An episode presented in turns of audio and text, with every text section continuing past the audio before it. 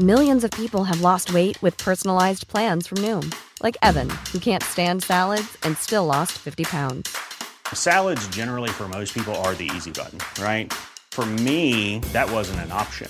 I never really was a salad guy. That's just not who I am. But Noom worked for me. Get your personalized plan today at Noom.com.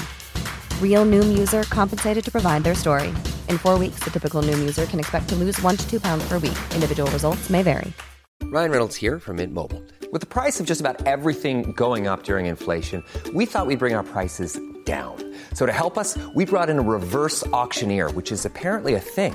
Mint Mobile unlimited premium wireless. Ready to get 30, 30, bit to get 30, bit to get 20, 20, 20, bit to get 20, 20, bit to get 15, 15, 15, 15 just 15 bucks a month. So, Give it a try at mintmobile.com/switch. slash $45 upfront for three months plus taxes and fees. Promo rate for new customers for limited time. Unlimited more than 40 gigabytes per month. Slows. Full terms at mintmobile.com. Hiring for your small business? If you're not looking for professionals on LinkedIn, you're looking in the wrong place. That's like looking for your car keys in a fish tank.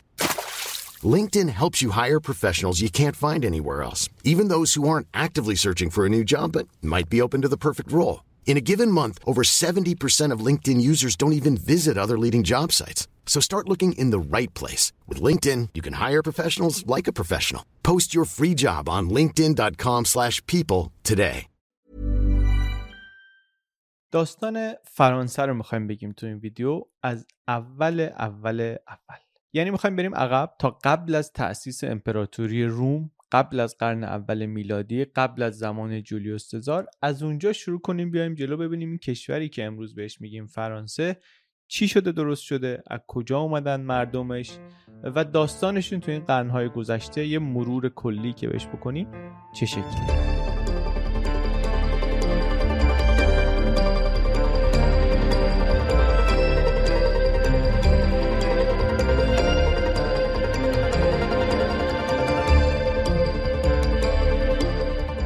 اول ببینیم فرانسه کجاست. فرانسه اینجاست در غرب اروپا.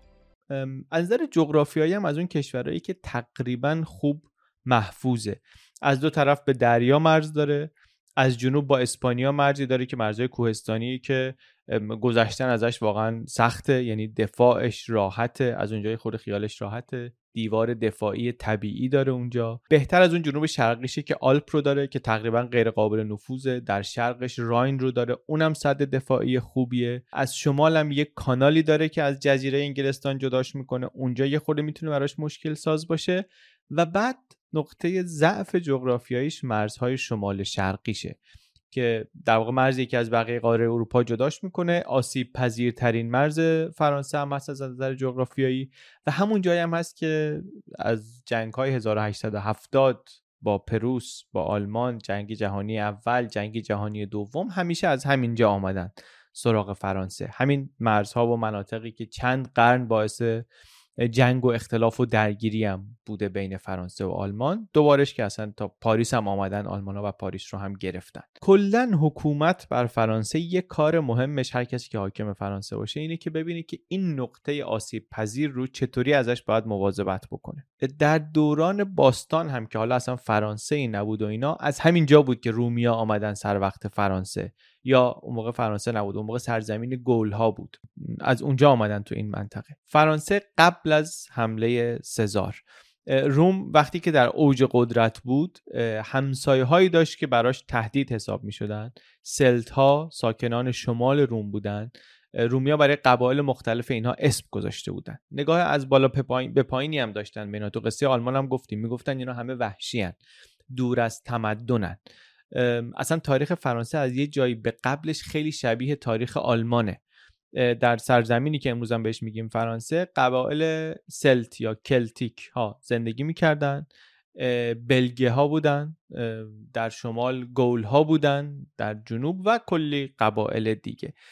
و باز همین اسم گل یا گالی رو که روی این گروه از سلت ها گذاشته بودن برای تحقیرشون گذاشته بودن. مثل همون جرمن ها که گفتیم جولیوس سزار بهشون گفته بود.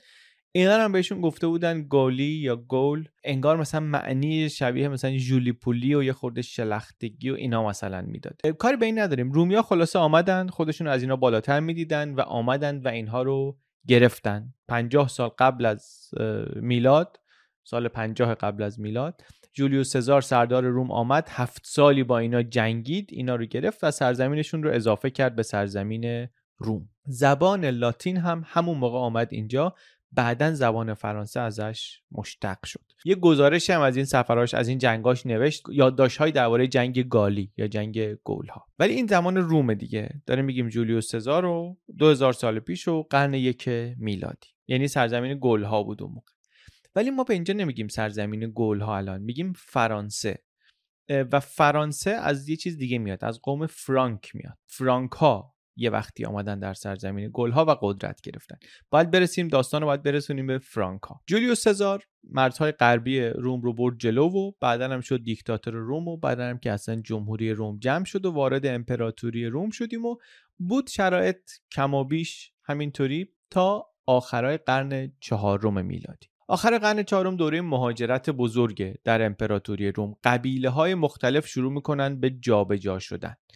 و توی این جابجایی ها فرانک ها که یکی از قبایل ژرمن بودن میرن در سرزمین گول ها ساکن میشن.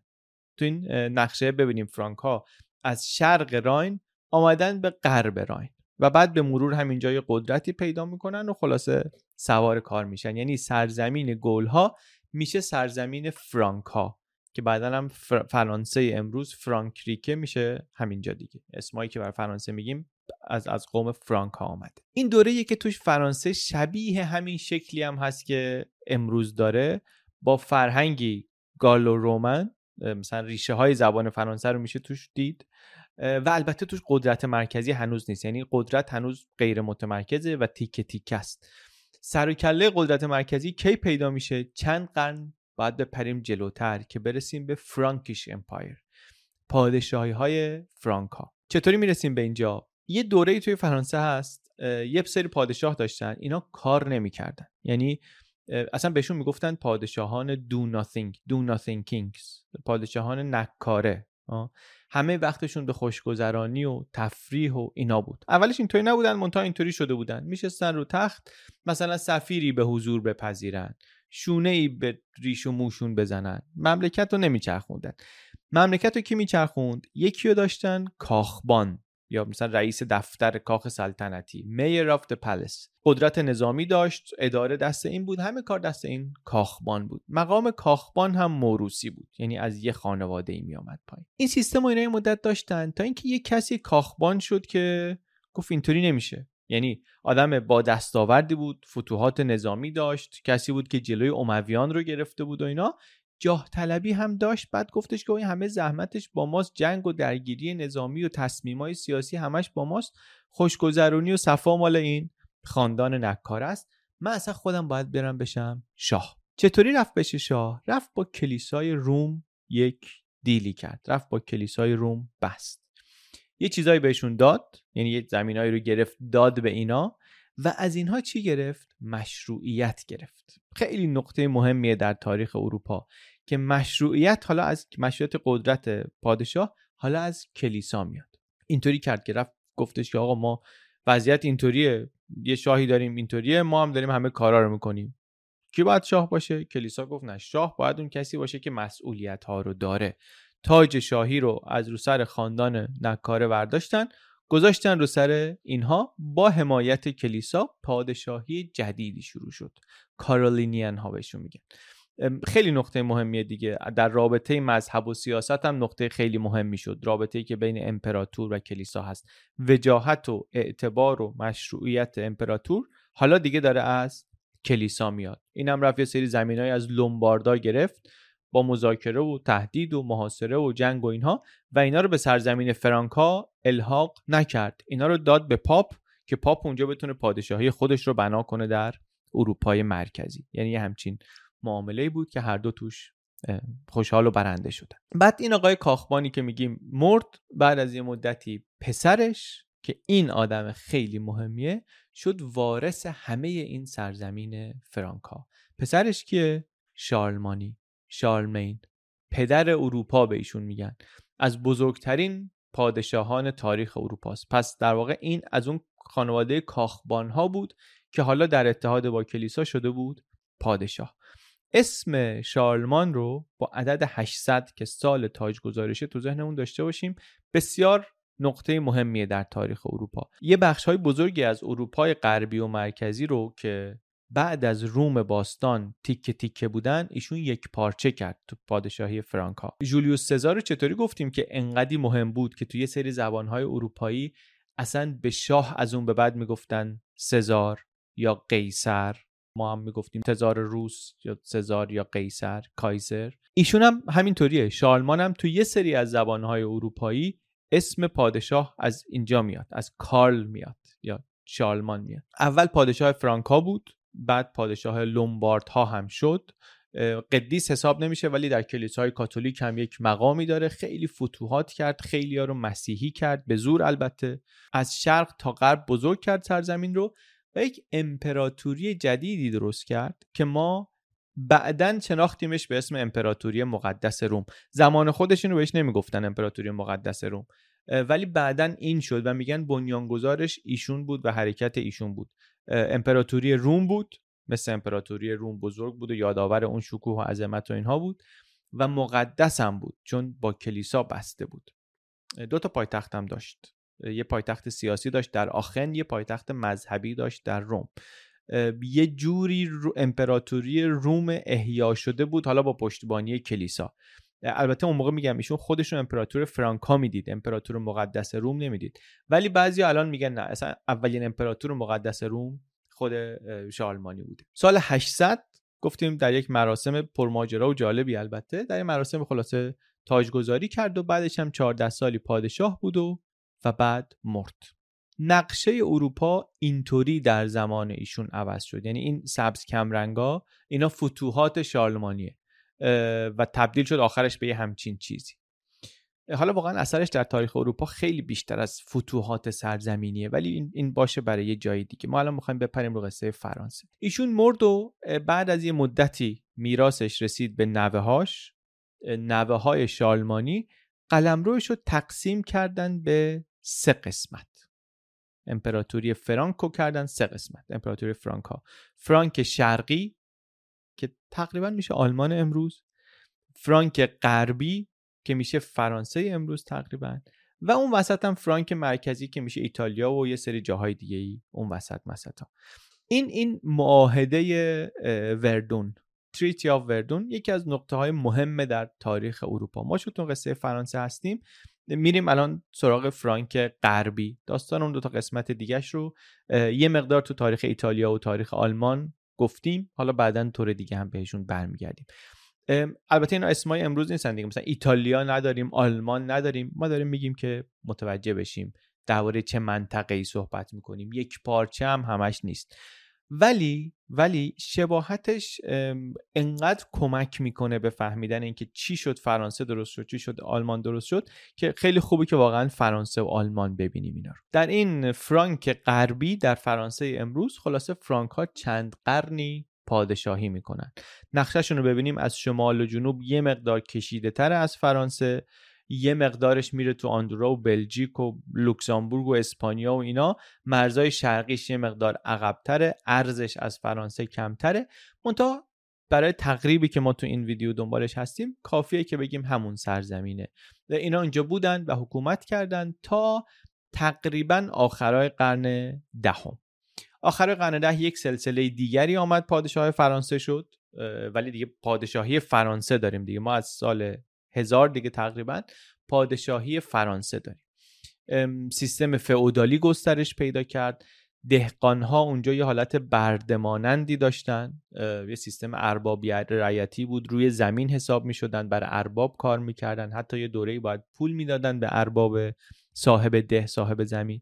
ولی این سیستم هم کم کم جمع شد. همون جایی که دیدیم تو بقیه اروپا هم جمع شد. این سیستم در اونجا هم جمع شد. البته خیلی زودتر. برمیگردیم به این. جمع شد ولی در فرانسه هم کم کم حکومت مرکزی قدرتش رو بیشتر هم کرد. از نظر مالی از نظر قضایی کنترل بیشتری گرفت از قدرت های محلی تو دست خودش و دیگه قرن 14 این سیستم سرفدوم در اونجا جمع شد و یه مجلس مشورتی هم درست شد. قرن 14 حالا پارلمان امروز نبود که مثلا هر کسی یه رأی داشته باشه همه قانونان رو ایرا بذارن ولی داریم درباره سال 1302 میلادی حرف می‌زنیم. 1302 میلادی اوایل قرن 14 یک مجلسی درست کردن از سه گروه رهبران مذهبی و اشراف و بعد هم مثلا بقیه مردم عادی دعوت می‌کردن به ترتیب که مثلا حالا بیان یه مشورتی به شاه بدن یا حالا مثلا شاه حمایتشون رو لازم داشت.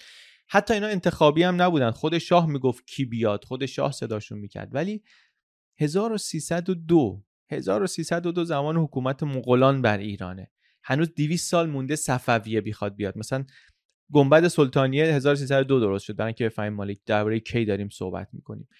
این مجلس مشورتی و چیزهای شبیه اینو تو ایران سر و کلش کی می‌بینیم قرن 19 زمان ناصر الدین شاه. یعنی 600 سال بعد از این. یا این سیستم سرفتم سیستم ارباب رعیتی که میگیم جمع شد در روسیه قرن 19 جمع شد. اینجا میگیم 1300 خورده جمع شد. یا در آلمان در قرن 18 بود که دهقانا آزاد شدن. اینو یه خورده تو ذهنمون داشته باشیم. یک تفاوتایی هست از همون موقع بین فرانسه و حتی بقیه اروپا. این خیلی نکته جالبیه. و خلاصه در فرانسه وضعیت این بود در پادشاهی فرانسه اتفاقای فرهنگی بزرگی افتاد. معماری از رومی به گوتیک تغییر کرد هنر گوتیک آمد کم کم. دانشگاه های قرون وسطایی در پاریس درست شد در تولوز در, در مونپلیه موسیقی قرون وسطایی و ادبیات رومنس و ادبیات حماسی و اشعار و مثلا فتوحات شارلمانی رو اینا رو شعر بکنیم و اینا رو خلاصه نوشتن و میگن این پایه‌گذاری بود برای رنسانس فرانسه در قرنهای بعدی.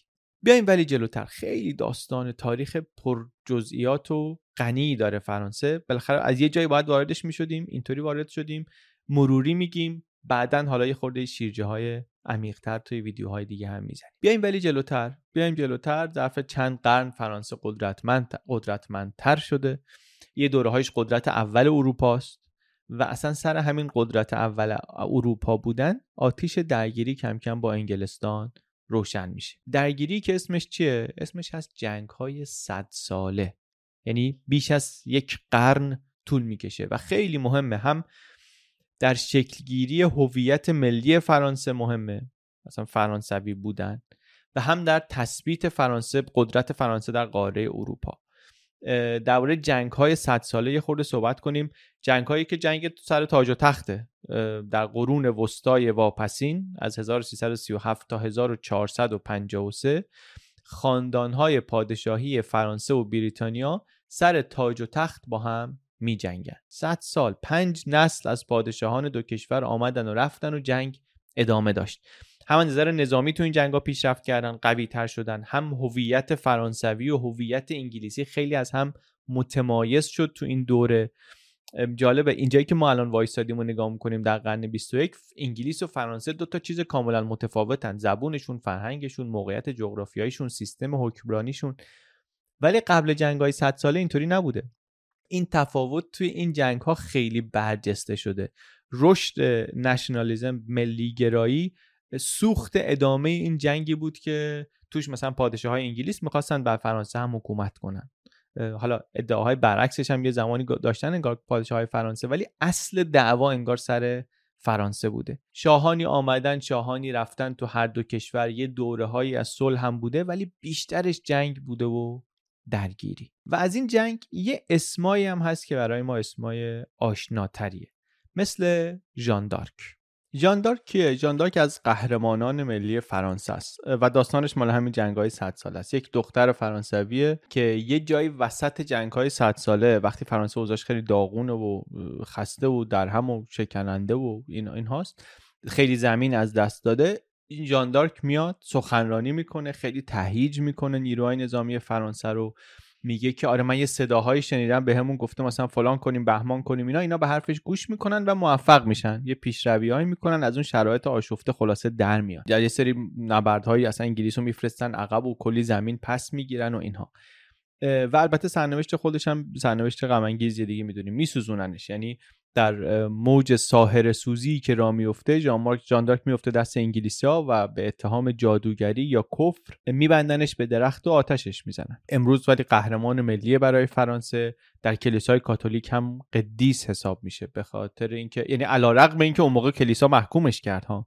نقش داشت اصلا در کشتنش ولی بعدا گفتن ما اشتباه کردیم و داستان خیلی الهام بخش و اثرگذاری شد. کلی هم خب فیلم و نمایش و کتاب و اینا ازش هست که احتمالا دیدیم. خلاصه ولی داستان جان دارک مال همین جنگ های 100 سال است. آخر جنگ های 100 ساله چی میشه؟ از 1337 تا 1453 اینا میجنگن و فرانسه آخرش پیروز میشه.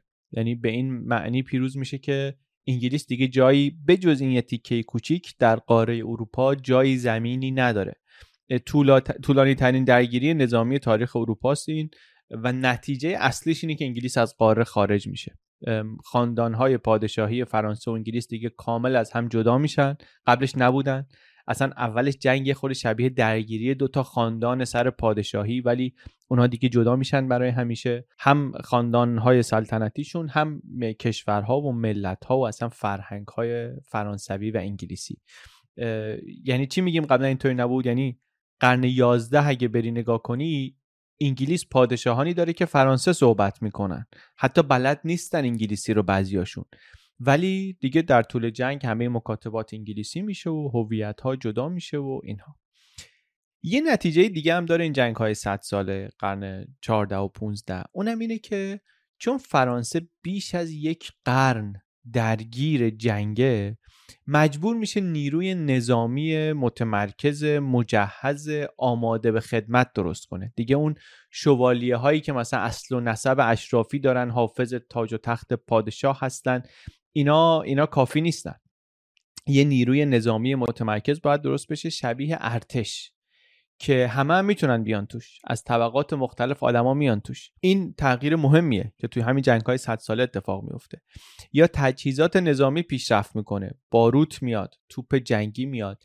شیوه های جنگ عوض میشه. سوار نظام مهم میشه. بعد با این تغییرات در حمله دفاع هم باید یه خورده عوض بشه. رو معماری اثر می‌ذاره. دیگه اون برج و باروهایی که مثلا توپ جنگی بتونه بیاردش پایین خیلی چیز به درد بخوری نیست. خیلی خیلی اثرات داره این. اصلا خارج از ارتش و نظام و اینا در اداره حکومت هم خیلی اثر داره. از دل این جنگاست که هم در فرانسه هم در انگلیس یه سیستم مالیاتی نسبتا منظمی درست میشه. چون تا اون موقع دولت اینطوری مالیات نمی‌گرفت. تقریبا فقط در شرایط جنگی بود که مالیات جمع می‌کرد. ولی بعد از این دیگه شاه فرانسه روال می‌کنه. در دوران صلح هم مالیات می‌گیره. کاری ندارم. خیلی خیلی داستان داره دامنه این جنگ و نهایتا دو تا ملتی از توش در میان که قهرمانای ملی خودشونو دارن مثل جان دارک و احساس ملی دارن. یعنی تا قبل از این مردم هر منطقه نهایتا نسبت به اون دوک منطقه خودشون مثلا یه وفاداری حس می‌کردن. ولی بعد از این جنگ ها اون ساختار فئودالی که شالمانی از پایگزاران اصلیش هم بود ترک برداشت. و یه چیزی کم کم شبیه ملت شروع کرد شکل گرفتن شبیه هویت ملی. برای هر دو ملتی که حالا یکیشون برنده و قدرتمند ازش آمد بیرون مثل فرانسه و یکیشون شکست خورده و درگیر مسئله داخلی مثل انگلیس. فرانسه ای که از این جنگ ها آمد بیرون حالا یه همسایه قدرتمندی هم داره به نام هابسبورگ که اینا کلی ازدواج و وصلت سیاسی و اینا کردن زمیناشون هم بیشتر کردن مرزاشون هم با فرانسه بیشتره. هم جنوب غربی فرانسه دست ایناست الان در اسپانیا. هم از شرق با اینا همسایه هستن. فرانسه هم خودش قوی شده ملت شده دولتش قوی شده حکومت قوی در یک کشور قوی. در کی؟ در نیمه قرن 15 هم. نیمه قرن سال 1450 50 سال قبل از برآمدن شاه اسماعیل صفوی. و از اون مهمتر اگه بخوایم همزمانی تاریخی ببینیم گفتیم مثلا 1453 1453 از سالهای خیلی خیلی مهمه. 1453 سالی که قسطنطنیه سقوط کرد امپراتوری بیزانس فتح شد به دست ترکان مسلمان عثمانی. 1453 سال پر اتفاقی. اصلا فکر کنم یه ویدیو باید درباره این سال بسازیم. بگذریم. ولی در این دوره خلاصه فرانسه هم میشه یک ملت قدرتمندی و جنگ های 100 ساله هم تمام میشه. یه اتفاق دیگه هم میفته. یعنی این همزمانی فقط همزمانی تاریخی نیست به هم ربط هم داره. بیزانس وقتی که افتاد گروه بزرگی از دانشمندا و هنرمندا و کلی اصلا آثار مکتوب از هنر و علم و فلسفه و اینا از بیزانس از قسطنطنیه استانبول مهاجرت کرد به سمت غرب. یعنی رفت به یونان و روم. یا حالا شما بگو از روم شرقی رفت به روم غربی. شکوفایی هنر و فرهنگ که در دوره رونسانس می‌بینیم یک دلیلش هم همینه که قسطنطنیه افتاد و اینا آمدن به غرب آمدن به ایتالیا آمدن به ایتالیای امروز به فلورانس. ما اصلا تاریخ فرانسه داریم میگیم ولی باید اینجا بریم فلورانس. آغاز دوره رونسانس فرانسه وصل میشه به, به, به, به فلورانس ایتالیا. این قرن 16 سالهای 1500 قرن بسیار مهمی میشه دوباره در تاریخ فرانسه.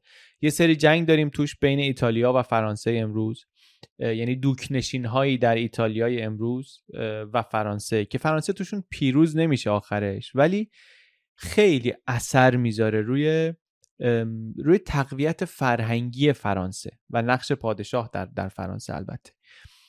در نیمه اول قرن 16 چند بار حمله می‌کنه فرانسه به ایتالیایی که حالا تیکه تیکه است و هر قسمتش دسته یه قدرتی و اینا. در زمان فرانسیس اول دوکنشین میلان رو می‌گیرن و یک پیمان صلحی میبندند با پاپا و با فلورانس. در نتیجه اون دیگه کلیسای فرانسه زیر نظر پادشاه فرانسه است. یعنی به پاپ روم جواب نمیده. معنی سیاسیش مشخصه دیگه. هویت ملی فرانسوی تقویت میشه بازم. قدرت شاه فرانسه داره زیاد میشه. این پادشاهی که پیروز شده این فرانسیس اول خیلی آدم مهمی میشه در رونسانس فرانسه. ایشون خودش آدم خوشذوقی بود هنر دوست داشت. کنجکاو بود چیزهای جدید تجربه کردن دوست داشت. و در خلال این جنگ ها با ایتالیایی ها متوجه شده بود که این فلورانس اون موقع مرکز فرهنگ و هنر شده بود. فرهنگ و هنر رونسانس و میگیم از بیزانس هم خیلی آمده بود اینجا. متوجه این فلورانس میشه ایشون.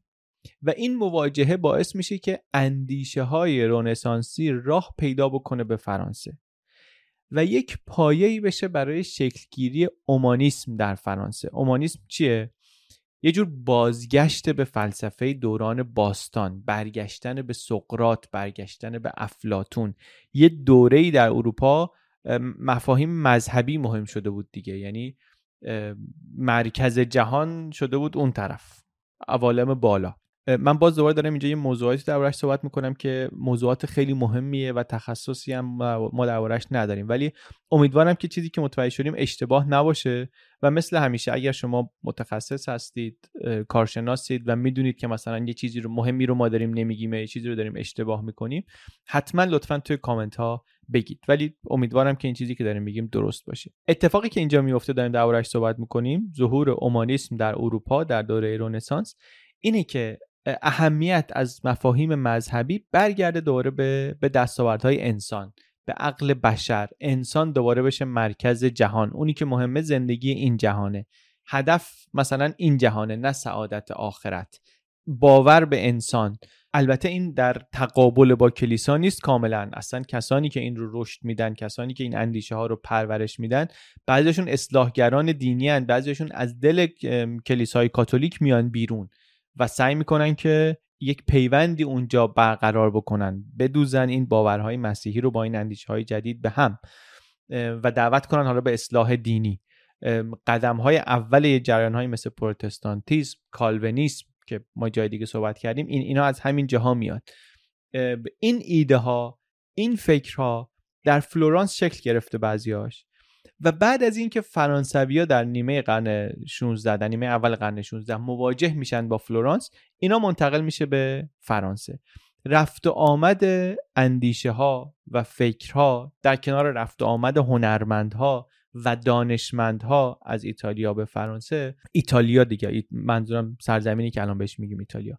به فرانسه این خیلی نقش داره در رنسانس و در در تغییرات فرهنگی فرانسه. پادشاه فرانسه دعوت می‌کنه مثلا داوینچی میره فرانسه.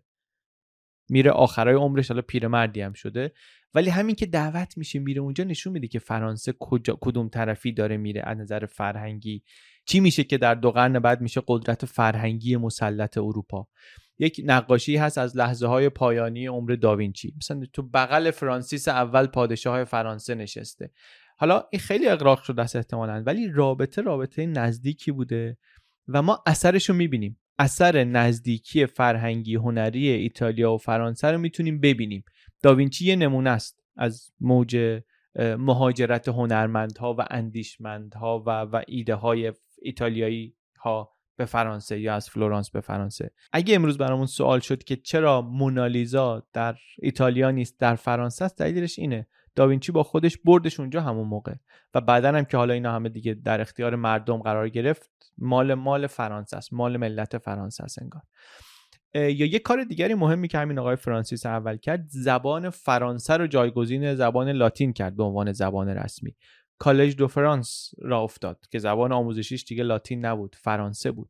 این دورهایی که داریم میگیم خب خاندانهای پادشاهی مختلفی آمدن دیگه. ولی من همشون رو نمیگم هم اسما همه برای من ناآشنا هستن. همین که اصلا پشت هم نیستن همزمانی دارن. یه خورده این تصویری که ببینیم می‌بینیم چه خورده تو هم تو هم با هم ازدواج کردن بعضی با هم ارتباط دارن. یه خاندانی یه مدتی هست بعد میره دوباره میاد. به نظرم برای دقت کار ما لازم نیست واقعا توی اون جزئیات بریم. اگه خواستید حالا فهرستشون و نمودارشون و اینا هست توی توضیحات لینکش هم می‌تونید ببینید. ما به جای اینکه بریم تو اون جزئیات به این نگاه کنیم که این قرن 16 دیگه توش چه اتفاقی افتاد که اتفاق مهمیه. و ما جاهای دیگه هم شنیدیم. جاهای دیگه هم شنیدیم که قرن 16 عصر اکتشافات شروع شده. کشف دنیای جدید. کشف اصطلاحا کشف. این هم یکی از کارهای دوره رونسانس رونسانس فقط در معماری و هنر و ادبیات و فلسفه و اینا نیست دیگه. دوره رونسانس حالا اوجش چند دهه هست ولی ما داریم از اون قسمتی حرف می‌زنیم که فرانسوی ها رفتن ایتالیا و رونسانس ایتالیا رو دیدن و وارد دوره رونسانس خودشون شدن. حالا یک دگرگونی بزرگ فرهنگی اجتماعی و از جمله این دگرگونی ها اینه که در فرانسه فرانسه با با حمایت های فرانسیس اول میشه یه قدرت دریایی. به دلیل همون خصلت های کنجکاوی که داشت ایشون حمایت می‌کنه از اینکه فرانسه قدرت دریایی بشه دریانوردای فرانسوی را بیفتن برن به سمت دنیاهای جدید. بزنن به آب سرزمین های تازه پیدا کنن و نتیجهش میشه مستعمراتی که اینا دارن مثلا در قاره آمریکا. در واقع هم اینا کانادا میرن هم آمریکای امروز میرن هم به آمریکای جنوبی می‌رسن. و البته اونجا رقابت هم از با اسپانیایی رقابت با پرتغالیا رقابت بعدا با انگلیسی ها رقابت ولی اولین جایی که فرانسه تثبیت می‌کنه به عنوان مستعمره دنیای جدیدش همون کاناداست در کبک در واقع. ولی اینم مال همون دوران فرانسیس اوله یه اتفاق دیگه هم باز در دوران ایشون میفته در فرانسه جنگ داخلی مذهبی. کشت و کشتار شدید بین کاتولیک ها و پروتستان ها حالا مثل جنگ های دیگه این جنگ هم سیاسی میشه و سر قدرت میشه یا اصلا از اول هست مذهب بهانشه همیشه اینطوری بوده دیگه. همیشه در تاریخ اروپا و بین کاتولیکا و پروتستان ها جنگ های سیاسی مذهبی داریم. در فرانسه قرن 16 مفصل داریم. 50 سالی جنگ و درگیری و شکنجه و ترد و تبعید پروتستان ها و چند میلیون کشته و نهایتا آخر قرن 16 یک فرمان میدن فرمان شاهانه میده فرمان نانت که آزادی دینی میدن به غیر کاتولیک ها در فرانسه. خیلی حالا با دوام نیست البته ولی به هر حال یک دوران شرایط آرامشی رو درست می‌کنه. کی؟ 1598 آخر قرن 16 اتفاق بزرگ بعدی اروپا که فرانسه هم درگیرش میشه جنگ های سی سال است. باز دوباره جنگ های سی ساله هم جنگ جغرافیایی جنگ سیاسیه ولی خب مذهبی هم هست. یک یه جدولی هست دو طرف درگیر رو نشون میده. بر همین ساده نمیشه گفت که همه کاتولیکا با پروتستانا داشتن میجنگیدن. فرانسه کاتولیک میره کنار پروتستانا با هابسبورگ میجنگه. جنگ های طولانی جنگ های پرتلفاتیه ولی پایان خیلی مهمی داره. هم برای اروپا هم برای دنیا. یه ویدیو قبلا دربارهش ساختیم. وستفالیا. 1648 صلح وستفالیا رو میبندن وستفالیا رو میبندن که یک نقطه آغازی میشه برای دو تا نکته مهم در اروپا. یکی رواداری مذهبی در بسیاری از جاهای اروپا. یعنی به بعد از این همه جنگ و خونریزی بسیار زیاد بین کاتولیکا و پروتستان ها به یه جایی می‌رسن که میگن خب سیستم ما از این به بعد اینه. و به شکلگیری مفهوم جدیدی به اسم استقلال کشورها یا بعدتر دولت ملی حاکمیت ملی دولت ملت نیشن استیت اون موقعی که ما این ویدیوی وستفالیا رو ساختیم اینا رو خیلیاشو نمی‌دونستیم. من دوباره سر همین تحقیق برای این ویدیو رفتم دیدمش بیشتر اهمیتش رو فهمیدم. که اینا بعد از این همه مدت تو سر و کله هم زدن سر قدرت و سر مذهب و اینا رسیدن به این سیستم وستفالیایی رسیدن به دولت‌های ملی که به مرزهای هم احترام بذارن. کی؟ نیمه قرن 17 پس نیمه دوم قرن 16 جنگای داخلی مذهبی بود در فرانسه. نیمه اول قرن 17 جنگای سی ساله بود که اونم جنگای مذهبی سیاسی بود. 1648 وستفالیا شد. اون موقع یک پادشاهی هم فرانسه داره باز از پادشاه های بسیار مهمه. لویی چهاردهم. ایشون 75 سال پادشاهه. مثلا بچه است که شاه میشه ولی بزرگ که میشه قدرت رو که می‌گیره دست خودش مقام وزارت رو حذف می‌کنه میگه اصلا دولت منم. کاخ ورسای زمان ایشون ساخته شده. اون پیمان نانت که این مقدار آزادی مذهبی داده بود زمان ایشون لغو میشه. لغو میشه دوباره اینا میفتن به جون همدیگه. دوباره یه دوره هایی از شکنجه و آزار و اذیت مذهبی شروع میشه علیه اصلاحگران مذهبی فرانسه هوگنات ها و البته دوره مهاجرت این حکومت ها خیلی هاشون مهاجرت می‌کنن چون اوضاع برای پروتستان ها سخت میشه در فرانسه. اینا که خیلی هاشون تاجر بودن بازرگان بودن تو داد و ستد تو business بودن تو کار ابریشم و طلاسازی و نقره و معماری و صنعتگر بودن در طب بودن در موسیقی مشغول بودن. خیلی آدم های کاری جامعه بودن و حضورشون در فرانسه باعث رونق اقتصادی شده بود. اینها میرن. حتی توی جاهای این ویدیو مثلا این مثالشه. میگه که یه شرکت های پژو سیتروئن این یا کالاهای لوکس هرمس اینا رو وقتی نگاه می‌کنی اینا این شرکت ها دست نوادگان همین هوگونات هاست.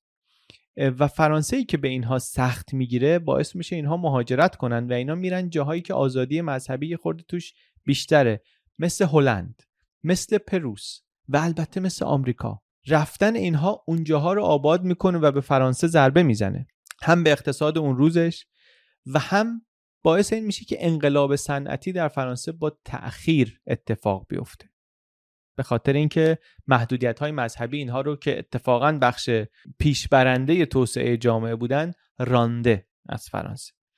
اینو حالا ما توی اون ویدیوی کالونیسم و اخلاق پروتستان و اینا یه خورده دورش صحبت کردیم و می‌کنیم. اون رو هم پیشنهاد می‌کنم ببینید اگر که جالبه. شاید از این مهمتر ولی برای فرانسه قرن 17 و دوره لوی 14 هم اینه که فرانسه اینجا خیلی بزرگ میشه. مستعمراتش زیاد میشن در آمریکا و در آفریقا و در آسیا. یه سری جنگ با اسپانیا دارن توش زمین از دست میدن. با اتحادی از هلندیا و انگلیس و امپراتوری مقدس روم می جنگند با بریتانیا درگیر میشن این بار دوباره هفت سال. این درگیری البته دیگه فقط در مرزهای اروپایی نیست. حالا اینا کلی مستعمره دارن در جنگ های هفت ساله میرن. بریتانیا و پروس با, پروس با هم متحدن. اسپانیا و فرانسه و امپراتوری مقدس روم و اینا با هم متحدن. به این میگن جنگ جهانی صفر World وار زیرو هم به خاطر اینکه منطقه هایی که تو جنگ هستن زیادن یعنی جهانی واقعا گسترده است. هم کشورهایی که توش بودن. و مثل جنگ جهانی اول و دوم این هم جنگی که بازندش رو بیچاره می‌کنه برندش هم بیچاره می‌کنه. جنگی که بیشتر البته در مستعمرات جنگی که فرانسه توش شکست می‌خوره خیلی زمین از مستعمرات میده به انگلیس و بعدا به اسپانیا. تغییر سهم فرانسه تو آمریکا رو می‌تونیم ببینیم. توش بریتانیا پیروز این جنگ میشه. کانادا رو می‌گیره لوئیزیانا رو می‌گیره فلوریدا رو می‌گیره و بعد رقبا رو همه رو می‌ذاره کنار. در آمریکای شمالی راه توسعه به سمت غرب رو برای خودش باز می‌کنه. ولی گفتم دیگه این از اون جنگایی که برندش رو هم بیچاره می‌کنه. یعنی هزینه های همین جنگ باعث میشه که بریتانیا بیفته دنبال مالیات گرفتن از مستعمره ها و اون مالیات گرفتن همون جرقه میشه که ماجرای استقلال آمریکا یا انقلاب آمریکا توش شروع میشه دیگه. ولی بازنده جنگ به حال فرانسه است. جایگاهش رو به عنوان قدرت اول اروپا از دست میده. کی؟ وسط قرن 18 چیز دیگری که درباره قرن 18 می‌دونیم چیه؟ اینه که دوره روشنگری اون موقع شروع میشه. مرگ لوی چهاردهم رو میگن آغاز دوره روشنگری. یعنی زمانش میگن آغاز دوره روشنگری. که توش ایده هایی که حالا از قرنهای از قرن 17 مثلا شکل گرفته بود و اینا خیلی پرقدرتتر رفت جلو. قرن 18 رو داریم بهش می‌رسیم دیگه. قرنی که آخراش هم انقلاب فرانسه داریم هم انقلاب آمریکا داریم. که هر چقدر حالا انقلاب آمریکا معمولا نگاه ها بهش مثبته که مثلا چه خوب بود و اینا انقلاب فرانسه یادآور خشونت های شدید و طولانی مدت و خیلی وحشتناک. حالا به انقلاب فرانسه هم می‌رسیم. قبلش ولی یه نگاهی بکنیم به وضعیت جهان در این سالها. گفتیم رسیدیم به قرن 18 به سالهای 1700 قرنی که توش فرانسه کم کم جاشو داره میده به بریتانیا و بریتانیا میشه قدرت اول اروپا. بریتانیایی که مستعمره داره هند رو داره استرالیا رو داره نیوزیلند رو داره می‌گیره. آمریکا رو البته از دست میده به عنوان مستعمره ولی کانادا رو داره. یعنی با یه بریتانیایی مواجهی که قدرت اول دنیاست مخصوصا در دریاها. در همین قرن 18 انقلاب صنعتی اتفاق میفته در بریتانیا که موقعیتش رو تثبیت هم می‌کنه قوی تر هم می‌کنه. دیگه چه خبر تو قرن 18 ما داستان روسیه رو گفتیم. قرن 18 قرنی که روسیه با پتر کبیر و بعدا با کاترین کبیر کم کم میاد خودش رو به عنوان قدرت اروپایی مطرح می‌کنه. قرنی که توش اسپانیا درگیر یه سری جنگای جانشینی جنگای توی اروپا شکل می‌گیره اینا ولی اسپانیا کلا رو به افوله پروس در همسایگی فرانسه با فردریک اول فردریک دوم یه قدرت نظامی میشه در اروپا قدرت سیاسی میشه که حالا این یه چیزیه که صداش قرن بعد در میاد در اروپا وقتی آلمان درست نشده یهو شاخ میشه برای همه. و خلاصه این وضعیتیه که در اروپا داریم. در شرق حالا سمت ایران که بیایم سالهای افول صفوی است و بعدش هم جنگ داخلی و آشوب و اینا تا نادر بیاد. ما حالا ماجرای افول صفویه و اینا رو گفتیم ماجرای نادر رو هم گفتیم. قرن 18 اگه می‌خوایم دستمون بیاد یه ویدیوی قرن 18 هم داریم دیگه. اصلا درباره قرن 18 ویدیو زیاد داریم دیگه. ما هم ویدیوهای انقلاب آمریکا داریم هم ویدیوهای سقوط صفویه و روسیه و اینها رو داریم. یعنی پازل تاریخیمون رو داریم از دوره مدرن کم کم کامل می‌کنیم. و خلاصه پایان این قرن 18 انقلاب فرانسه اتفاق میفته انقلاب فرانسه یک تغییرات بنیادی و رادیکال سیاسی و اجتماعی در فرانسه درست می‌کنه از 1789 تا 1799 تو اون ده سال آخر قرن 18 هم پادشاهی توش برمیفته هم تغییرات سیاسی و اجتماعی بزرگی اتفاق میفته در چه فرانسه انقلاب میشه ولی؟ اینو یکم دربارش صحبت کنیم. در جامعه ای که نابرابری توش زیاد شده سختی های اقتصادی زیاد شده شیوه فئودالیش از دهه های قبل شروع کرده تغییر کردن فضا در فرانسه مثلا نسبت به آلمان و انگلیس بازتر اندیشه های عصر روشنگری توش آمده. یعنی چی؟ یعنی که از عقل استفاده کنیم از علم استفاده کنیم.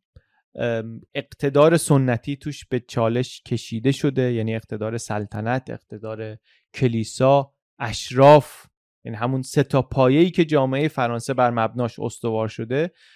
و البته تمام اروپا در واقع بر مبناش استوار شده. یه خورده ای دچار دچار لرزش شده. منتها تفاوت فرانسه با جاهای دیگه اینه که از حتی همون جنگ های صد ساله که گفتیم این سه تا پایه اقتدار یه تغییراتی کردن. گفتیم تو جنگ های صد ساله قشون نظامی آمد به جای اون نیروهای شوالیه یعنی نخبه های یه خورده اینطوری اثرشون داره کم میشه. گفتیم جامعه فرانسه از آلمان و انگلیس بازتره. به حقوق اولیه خودش آگاهتره. به حق آزادی به حق مالکیت به اینکه نقش دولت این وسط چیه. اینکه مثلا دولت اصلا با یه قرارداد اجتماعی درست شده دولت قرار از حقوق ما حمایت بکنه. اگر داره دفاع نمی‌کنه مردم می‌تونن دولت رو بردارن. اینا ایده هایی که تو فرانسه هست. این که میگیم ایده های اصر روشنگری در اثر داره در انقلاب فرانسه فقط به خاطر این نیست که این متفکرینش بعضیا فرانسوی بودن. روسو فرانسوی بود مونتسکیو فرانسوی بود ولتر فرانسوی بود. این هم هست که اصلا این ایده ها و این حرف ها کجا شنیده می شدن کجا منتشر می شدن و البته اون زمینه ای که در جامعه فرانسه برای این اصلاحات و تغییرات این حرفها وجود داشت. یعنی دعوت به نقد یعنی دعوت به تحلیل یعنی اینکه هیچ چیزی رو بدون سوال و جواب نپذیرند. شک و تردید ایجاد بشه در پایه های نهادهای سنتی چه نهادهای دینی چه نهادهای سیاسی. رابطه پیچیده یه رابطه روشنفکران مثلا اصر روشنگری و انقلاب فرانسه سرراست نباید بگیم که خب این این باعث اون شد. خیلی محتاطانه تر از این حرفا باید صحبت کنیم که مثلا این چه مدل ارتباطیه چه شدتی داره اینها. ولی به هر حال اینو باید بدونیم که ایده های جدیدی شکل گرفته در دنیای فکر. و بعدا در دنیای تجربه و در علم و پیشرفت های علمی هم هست و اینا واضحه اینا شیوه زندگی رو فرهنگ جدید رو باورهای جدیدی رو داره میاره و در فرانسه که اون موقع پر جمعیت ترین کشور اروپا هست آشنا شدن با این ایده های روشنگری خیلی مؤثره در اون اتفاقاتی که منجر میشه به انقلاب فرانسه. در فرانسه ای که توش وضع اقتصادی هم خرابه. پس جمعیت زیاده. جمعیت چرا زیاده؟ نه فقط به خاطر زاد و ولد به خاطر مهاجرت هم. چرا دارن مهاجرت می‌کنن؟ چون فرانسه مرکز روشنگری شده. تو این مقاله خیلی جالب میگه. میگه که اینکه شرایط اقتصادی بد باشه کافی نیست. باید مردم نسبت به این یک آگاهی هم داشته باشن. بعدم یه تصوری داشته باشن که یک اصلاحاتی ما می‌خوایم که این رو درست خواهد کرد. یعنی هم باید بدونن وضع خوب نیست هم باید بدونن وضع می‌خواد بهتر بشه. هم باید قبول کنن که اگر این کارهایی که این متفکرین میگن انجام بشه وضع بهتر میشه. یعنی راه رو هم قبول داشته باشن تا یه حدی. و این اتفاقا افتاد. یعنی این اینجا بود اون نقطه ای که کتاب ها و ایده های روشنگری کارگر افتاد در جامعه فرانسه. و انقلاب فرانسه شروع شد در 1789 انقلابی که در نتیجهش پادشاهی از بین رفت. قدرت منتقل شد به مجلس به نشنال اسمبلی پررنگترین خواسته های انقلاب فرانسه چی بود؟ برابری بود. شعار اصلی انقلاب آزادی برابری برادری بود. به کمک مشاوران خارجی مثل تاماس جفرسون یک سندی نوشتن به نام اعلامیه حقوق بشر. اعلامیه حقوق بشر و شهروندی. The Declaration of the Rights of Man and the Citizen. سندی که بعدا شد اصلا مقدمه قانون اساسی فرانسه پیشتر رفت سند جهانی شد. ما خیلی چیزاشو الان میگیم و میپذیریم و من نمی‌دونستم اینا از کجا آمده. اینکه همه انسان ها آزاد به دنیا میان آزاد میمونن از نظر حقوق با هم برابرن. شهروندا در برابر قانون برابرن. حق مشارکت دارن مستقیم یا غیر مستقیم در قانون گذاری کسی نباید بدون دستور قضایی دستگیر بشه. اینا اینا از اینجا آمده. خیلی هم تاکید داره روی حقوق فردی و حقوق شهروندی آدم ها و, و این اصول وقتی می‌ذاری کنار ایده های روشنگری دیگه قابل فهمه که چرا هی می‌خونیم و میشنویم که مثلا ریشه های انقلاب فرانسه ایده های روشنگریه. این قانون قانونی مبتنی بر اصولی که داره میگه که برای همه انسان هاست داره میگه که جهان شموله یعنی همه همه جا می‌تونن ازش استفاده کنن و ارتباطش با ایده های اصر روشنگری واضحه. البته انقلاب فرانسه فازهای مختلفی داره. اتفاقات بسیار رادیکال و خشنی توش میفته. تو شورش مردمی هست سرکوب هست برپایی جمهوری هست اعدام لویی 16 هم هست به جرم خیانت به کشور. با گیوتین در واقع گردن زدن هست. یه دوره بسیار تاریکی داره تاریخ فرانسه پر از خون و سیاهی. در فضای متلاطم پر از اتهام توطعه پر از هرج و مرج پر از خشم و خون واقعا. میره فرانسه در یه دوره پارانویای اعدام و خشونت و ترور. یک مقطعی در پاریس هست مای 800 نفر توش اعدام میشن با گیوتین. و این این فقط تازه مثلا اعدام هاست کنارش ترور هست درگیری خیابانی هست. و اصلا تو مرزها جنگه. چون پادشاهی دیگه اروپا هم وضع فرانسه رو دیدن نگرانن ترسیدن. هابسبورگ هم اومده مثلا حمایت کنه از پادشاهی فرانسه که نیفته که اگه بیفته بعدش ماییم. یا شاید مثلا اومده مثلا ببینه تو این وضعیت شاید بتونه مرزهاشو در راینلند جلوتر ببره. یا اصلا هر دو هر دو کار رو بکنه. ولی ناآرام می‌کنه. همه اروپا رو به هم میریزه. خیلی انقلاب تکان دهنده جدا دربارش صحبت می‌کنیم. آثارش هم عمیقه. هم در فرانسه عمیقه. و هم در اروپا و در بقیه دنیا. ملیگرایی مدرن اصلا دولت ملت جدید اینا از نتایج غیر مستقیم انقلاب فرانسه است تا حد زیادی. به جز حالا تغییرات سیاسی و حقوقی که تو خود فرانسه درست می‌کنه یه دولت سکولار درست می‌کنه در یه جامعه ای که از فئودالیسم دیگه عبور کرده شکل جدیدی گرفته. و البته و البته داریم می‌رسیم به فرانسه ناپلئون. اصلا همین انقلاب فرانسه ای می‌سازه که بعدش یک شخصیتی بزرگ کشورگشایی جدید توش ظهور می‌کنه به نام ناپلئون. ناپلئون فرمانده نظامیه چون گفتم دیگه. توی همه این بلبشو ارتش فرانسه هم در حال جنگه. یعنی وضعیت داخلی به شدت آشفته است. در بیرون مرزها جنگ در جریانه. و تو این وضعیت یکی از فرمانده های ارتش فرانسه هست که گل می‌کنه. نیروهاش نیروهای تحت فرماندهیش رو خوب رهبری می‌کنه و اینا میرن پیروزی به دست میارن. اصلا جنگ برای چیه؟ جنگ اینه که دولت انقلابی می‌خواد انقلابش رو صادر کنه. انقلاب شده و می‌خواد که ضد انقلاب نتونه توطئه بکنه در فرانسه و انقلابش رو بتونه صادر کنه به جاهای دیگه. اینه که در مرز درگیر شده در جنگ به نام جنگ انقلاب فرانسه. از 1792 تا 1802 جنگ های مختلفی هم داره با پادشاهی های مختلف اروپا می جنگ. فرانسه جمهوری با پادشاهی بریتانیا می جنگ اتریش می جنگ پروس می جنگ روس می جنگ با دیگران هم می جنگ. در واقع همه اونها جمع شدن که بتونن جلوی پیشروی فرانسه جمهوری شده انقلابی رو بگیرن مهارش کنن و نمی‌تونن نمی‌تونن هم در کشورهای پایین دست هلند امروز در واقع هم در شبه جزیره ایتالیا هم در راینلند این فرانسه است که داره زمین می‌گیره و میره جلو. تو همین جنگ ها در نبرد با اتریش ناپلئون گل می‌کنه. هابسبورگ رو شکست میده ایتالیای مرکزی رو می‌گیره روم رو می‌گیره و با هر کدوم این پیروزی ها کلی ثروت و منابع مالی جدید و اینها برمیگردونه به فرانسه. پیشتر میره وین رو می‌گیره. یک سری جمهوری های خواهر ایجاد می‌کنه در این سرزمین های جدید. یعنی انقلاب فرانسه داره صادر میشه. جمهوری داره درست میشه. انقلابی داره صادر میشه که نظام سلطنت موروسی رو ورداشته در فرانسه نظام جمهوری گذاشته دیگه. و داره حالا این ایده ها رو می‌بره در کشورهای دیگه اروپایی. کشورگشایی می‌کنه و بعد برمیگرده فرانسه. فرانسوی خوشحال دست و جیغ و هورا دوباره میره بیرون به سمت مصر. اونجا هم عثمانی رو شکست میده انگلیس رو شکست میده باز برمیگرده فرانسه قهرمان ملی میشه و همه اینا استقبال ها و بالا رفتن سکه ناپلون در زمانی که در فرانسه وضعیت داخلی آشفته است. یه دولتی آمده سر کار نه دولت کار آمده نه مردم راضیان ازش.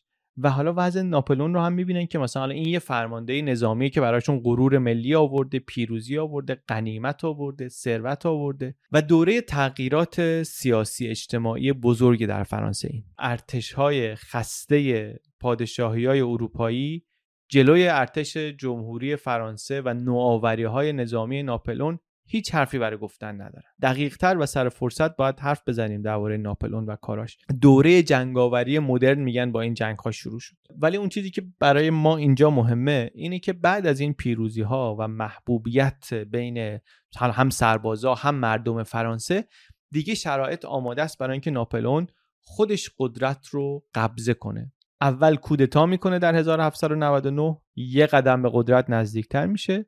و بعد دیگه در 1804 قبضه می‌کنه قدرت رو و خودش میشه امپراتور جدید فرانسه. این در واقع پایان انقلاب فرانسه است از نظر بیشتر مورخین آغاز قدرت ناپلئونه خود ناپلئون البته برمیگرده دوباره به جنگ میجنگه با یک اتحادی از کشورهای اروپایی. دوباره یه سری جنگ های ناپلئونی داریم که خودشون یه داستانهای دیگری هستن. بمونه داستان ناپلئون و جنگهاش. نتیجهش ولی اینکه این بار میره میره میره میره تا مسکو میره. چهار بار قدرت های اروپایی ائتلافی درست می‌کنن برای مقابله با ارتش ناپلئون و چهار بار شکست می‌خوره و در نهایت کسی که از پس ناپلئون برمیاد زمستان روسیه است. می‌خوره به زمستون روسیه و از اونجا دیگه سلسله شکست های ناپلئون شروع میشه. از روسیه شروع می‌کنن هل دادن ارتش ناپلئون رو به عقب.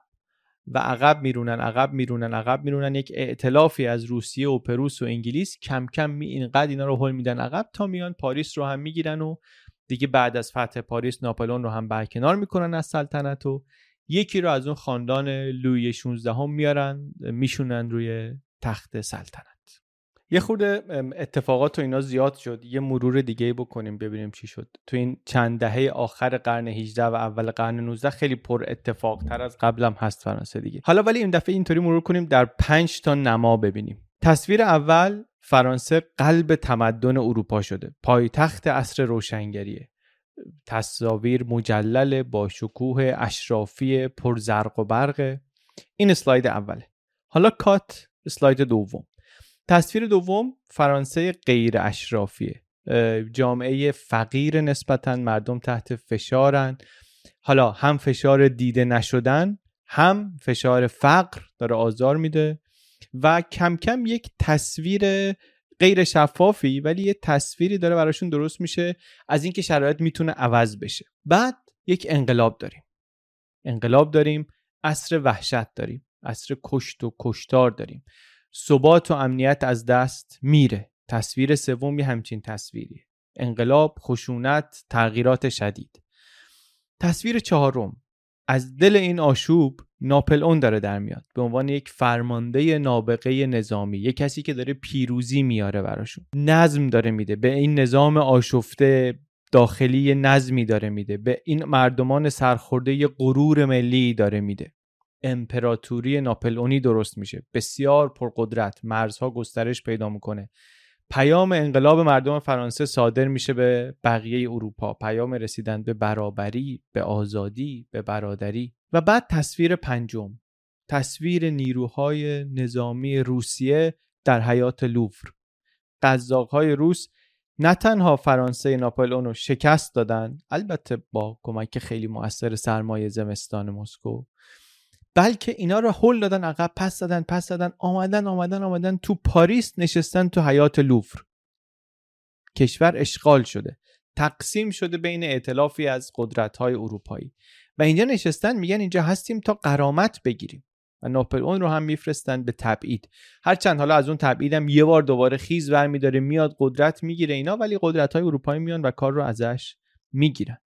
تو این پنج تا تصویر دیدیم چقدر فرانسه دستخوش اتفاقای مهم و بزرگ بود در این دهه های آخر قرن 18 و تا اول 19 رو timeline هم ببینیم. از 1789 تا 99 این ده سال آخر قرن 18 گفتیم انقلاب فرانسه بود. از 92 تا 99 جنگ های انقلاب فرانسه هم اضافه شده بود بهش. از 800 تا 815 جنگ های ناپلئونی بود. و یه همچین دوره خلاصه پرتلاتومی رو فرانسه در اون دوره داشت. بعد از ناپلون چی شد؟ بعد از ناپلون بربن ها دوباره به پادشاهی برگشتن. فرانسه بعد از ناپلون دوباره هرج و مرج داره. مشکلات اقتصادیش البته کم شده. در آفریقا و آسیا اون امپراتوری بزرگ شده.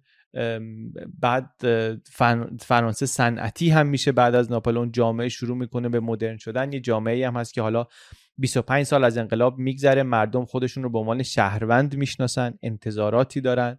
نهادهای سیاسی هست که جامعه ازش چیزهایی می‌خواد و پادشاهی جدید هم حالا یا سعی می‌کنه یا اصلا مجبوره که با این انتظارات روز کار بکنه. پادشاهی مشروطه میشه. منتها تا نیمه قرن 19 فرانسه همچنان در تغییرات سیاسی در آشوب تا نیمه قرن 19 از 1789 که اول انقلاب بود تا 1848 در این تقریبا نیم قرن سه تا انقلاب داره فرانسه. چند تا تغییر رژیم داره؟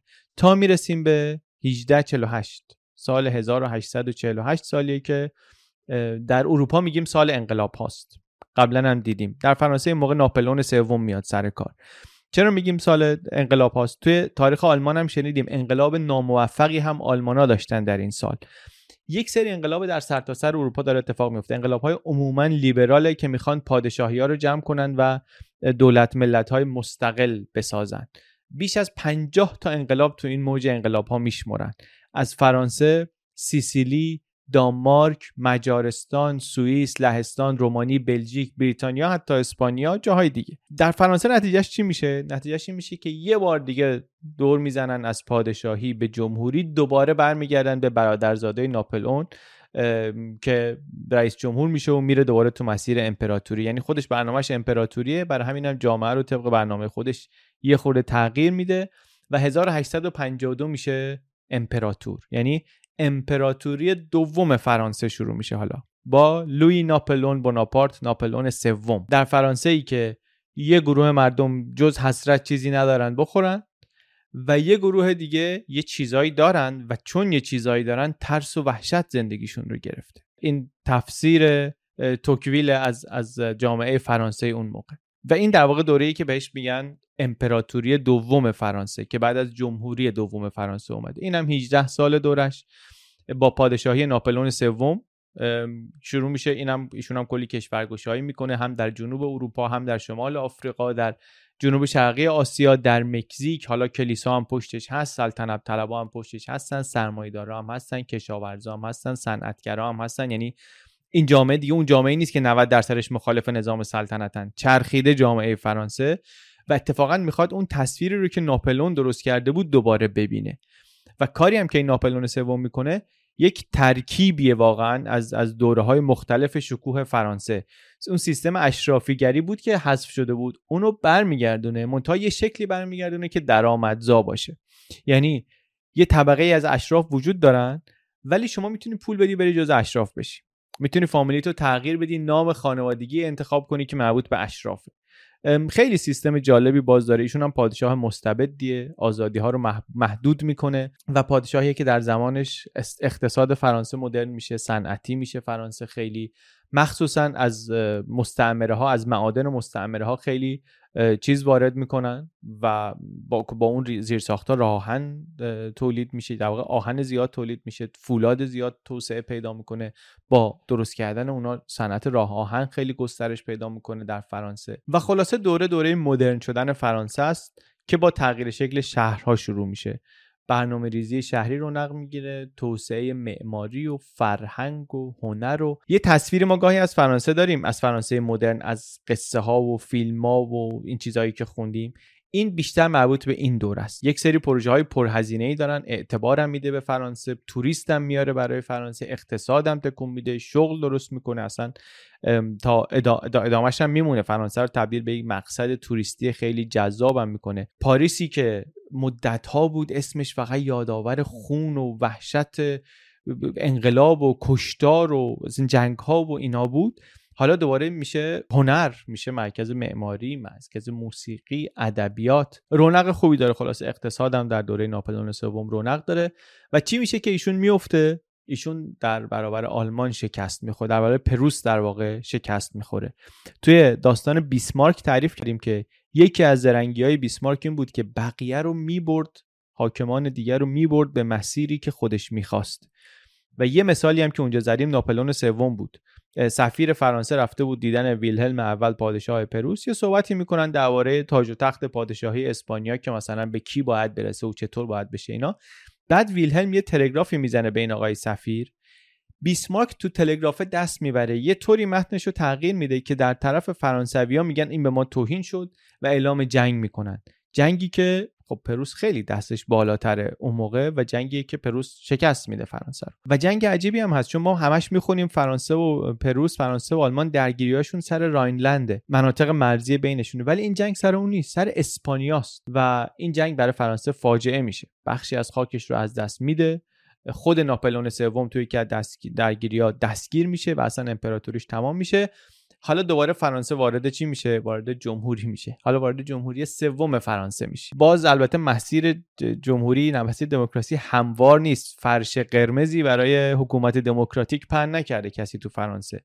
باز جنگ داخلی میشه. هم با پروس درگیرن حالا هم یه دولت سوسیالیستی داخل فرانسه اومده سر کار جمهوری خواه با اونا درگیرن. خلاصه میجنگن. 1875 می‌تونن که مسئله رو حل کنن. و جمهوری سوم فرانسه رو شروع کنن. این جمهوری سوم فرانسه دیگه اولین باریه که شکل نظام سیاسیش به اون چیزی که ما امروز می‌شناسیم شبیه یعنی حالا اینم باز دوباره دوباره عوض شده. ما امروز تو جمهوری پنجم فرانسه ایم ولی اون نظامی که 1875 درست شد یه نظام پارلمانی بود قوه مقننه دو مجلسی داره سنا داره مجلس نمایندگان داره رئیس جمهوری داره که برای دورهای هفت ساله انتخاب میشه. خلاصه شرایطی که میگیم خیلی متفاوت از فرانسه امروز نیست. هرچند واقعا دو تا رویژن خورده همون جمهوری هم تا شده مال امروز. و با همین شرایط با همین نظام سیاسی که فرانسه وارد جنگ جهانی اول میشه که توش دوباره آلمان این بار قوی تر از همیشه ترسناکتر از همیشه بهش حمله می‌کنه و می‌خواد که ضربتی بگیرتش و البته کارگره می‌خوره و میشه اون داستان در جبهه غرب خبری نیست. که حالا اونا دیگه داستان جنگ جهانی اوله. این جمهوری سومی که اون موقع شروع میشه هست هست تا نیمه قرن بیستم که آلمان هیتلری میاد و اشغال می‌کنه فرانسه رو. تا اون موقع جمهوری سوم ادامه داره. که شروع شد؟ 1875 تقریبا پس نظام جدید فرانسه همون موقعی درست شد که آلمان درست شد. همون موقعی درست شد که ایتالیا درست شد. در دهه 1870 اواخر قرن 19 هم دهه های آخر دو سه دهه آخر قرن 19 هم شکلگیری این نظام های سیاسی جدید در اروپا. یه مرور کلی بود برای اینکه با تاریخ فرانسه آشنا بشیم. یه بار همش حالا من دوباره یه مرور چند دقیقه‌ای می‌کنم چون فکر کنم که واقعا جزئیاتش زیاده حتی به این شکلی که ما گفتیم. ولی این مرور چند دقیقه‌ای اگر همه ویدیو رو دیده باشیم بعد کمکمون می‌کنه که تصویرش تو ذهنمون خوب جا بمونه. داستان فرانسه رو مثل داستان آلمان مثل خیلی جاهای دیگه اروپا با این شروع کردیم که اونجا قبایلی بودن پراکنده. در چند مرحله اینا رسیدن به این ملت و هویت فرانسوی امروز. در قرن یک رومی آمدن گرفتنشون رومی شدن سیاسی فرهنگی نظر نهادها رومی شدن و بودن تا امپراتوری روم سقوط کرد. بعدا فرانک ها اونجا قدرت گرفتن که اسم فرانسه از اونجا میاد. و فرانک ها اونجا بودن. در قرون وسطا 100 سال با انگلیس جنگیدن از دلش هویت فرانسوی ملیت فرانسوی کم کم شکل گرفت. با ایتالیا جنگیدن رونسانس رو آوردن. شکوفایی فکری و فرهنگی فرانسه اونجا اتفاق افتاد. فرانسه نقش مرکزی پیدا کرد در جلو بردن هنر و فکر و فلسفه در اروپا. رشد کرد. قرن 17 رو گفتیم در پادشاهی مطلقه لویی 14 فرانسه شکوفاتر شد. باز هم از نظر سیاسی و هم فرهنگی و هنری و فکری. و بعد در اروپا جابجایی قدرت شد فرانسه جاشو داد به بریتانیا خودش افتاد بریتانیا رفت بالا رفت فرانسه تو دوره ضعف و ناآرامی تا آخر قرن 18 که جامعه فرانسه انقلاب کرد. با فریاد آزادی و برادری و برابری گردن پادشاه و زدن جمهوری تأسیس کردند دوران خشونت هرج و مرج ناآرامی های پی در پی. از دلش ناپلئون درآمد. بسات جمهوری جمع شد امپراتوری شد کشورگشایی شد جنگ شد. بعد ناپلئون رو که اطلافی از قدرت‌های اروپایی شکست دادن فرانسه رفت برای صنعتی شدن شهری شدن توسعه شهری. تو صد سالی که بین سقوط ناپلئون و شروع جنگ جهانی اول هست دوره دوره ناآرامی سیاسی انقلاب داریم تغییرات شدید اجتماعی داریم. هم رونق هست در دوره ناپلئون سوم هم ضعف نظامی هست در برابر پروس که نهایتا همون هم کارشون رو می‌سازه. شکاف های اجتماعی هم تو این دوره خیلی زیاد میشن. از جمله یا حالا شکاف که قبلا بودن معلوم میشن. از جمله مشکلات با یهودی ها که اونم نتایجش رو بعدا باید دید. و فرانسه بس پس همه این بالا پایین های مخصوصا پرتلاطم دو قرن آخر یک قرن و نیم آخرش وقتی در 1914 وارد جنگ جهانی اول میشه جمهوری نظامش جمهوری پارلمانیه. رئیس جمهوری داره که عمدتا تشریفاتیه ولی خب نظام پارلمانی داره. صنعتی داره که رشد کرده صنعتی شده. یکم دیرتر از انگلیس ولی شده. و جامعه ای داره طبقاتی و مستعمراتی داره گسترده از آسیای جنوب شرقی تا آفریقا و اقیانوس آرام. همین مستعمرات هم باز دوباره نقش دارند و نقش داشتن در شکل دادن به جامعه فرانسه. یه سری از مشکلات این ملت رو در همین امروز قرن 21 می‌بینیم که ریشش در همون سابقه های مستعمراتیه. یه چیز دیگه ای که ریشش اون موقع هست تو داستان امروز ما بود و بعد تو قرن بیستم می‌بینیم اختلافش با آلمان همون زمین هایی که توش جنگ جهانی اول شکل می‌گیره و ما الان دیگه تاریخچه دعواش رو می‌تونیم ببینیم در پلیلیست اروپا تو ویدیوهای دیگه هم هست. این ویدیو اگه جالب بود همین الان لطف کنید بر دو نفر دیگه بفرستینش. ما داریم سعی می‌کنیم داستان کشورهای دنیا رو اینطوری مرور بکنیم. درس خونده و متخصص تاریخ هم نیستیم. واقعا کنجکاو و مشتاق یاد گرفتنیم میریم می‌خونیم می‌بینیم میشنویم. و میایم برای شما حاصلش رو تعریف می‌کنیم. اگر که فکر کردین این یک ساعت از یک ساعت های خوب این هفتهتون بوده بفرستید لینکش رو برای بقیه. به ما هم کمک می‌کنه که بتونیم کار رو بهتر ادامه بدیم. دم شما گرم. Mom deserves the best, and there's no better place to shop for Mother's Day than Whole Foods Market. They're your destination for unbeatable savings, from premium gifts to show-stopping flowers and irresistible desserts. Start by saving 33% with Prime on all body care and candles. Then get a 15-stem bunch of tulips for just $9.99 each with Prime. Round out Mom's menu with festive rosé, irresistible berry chantilly cake, and more special treats. Come celebrate Mother's Day at Whole Foods Market. When you make decisions for your company, you look for the no-brainers. If you have a lot of mailing to do, stamps.com is the ultimate no-brainer. Use the stamps.com mobile app to mail everything you need to keep your business running with up to 89% off USPS and UPS. Make the same no-brainer decision as over 1 million other businesses with stamps.com. Use code program for a special offer. That's stamps.com, code program. This Mother's Day, treat mom to healthy, glowing skin with Osea's limited edition skincare sets. Osea has been making clean, seaweed infused products for nearly 30 years. Their advanced eye care duo brightens and firms skin around your eyes, while the Golden Glow Body Trio nourishes and smooths skin all over. Go to OSEAMalibu.com and use code MOM for 10% off your first order site wide.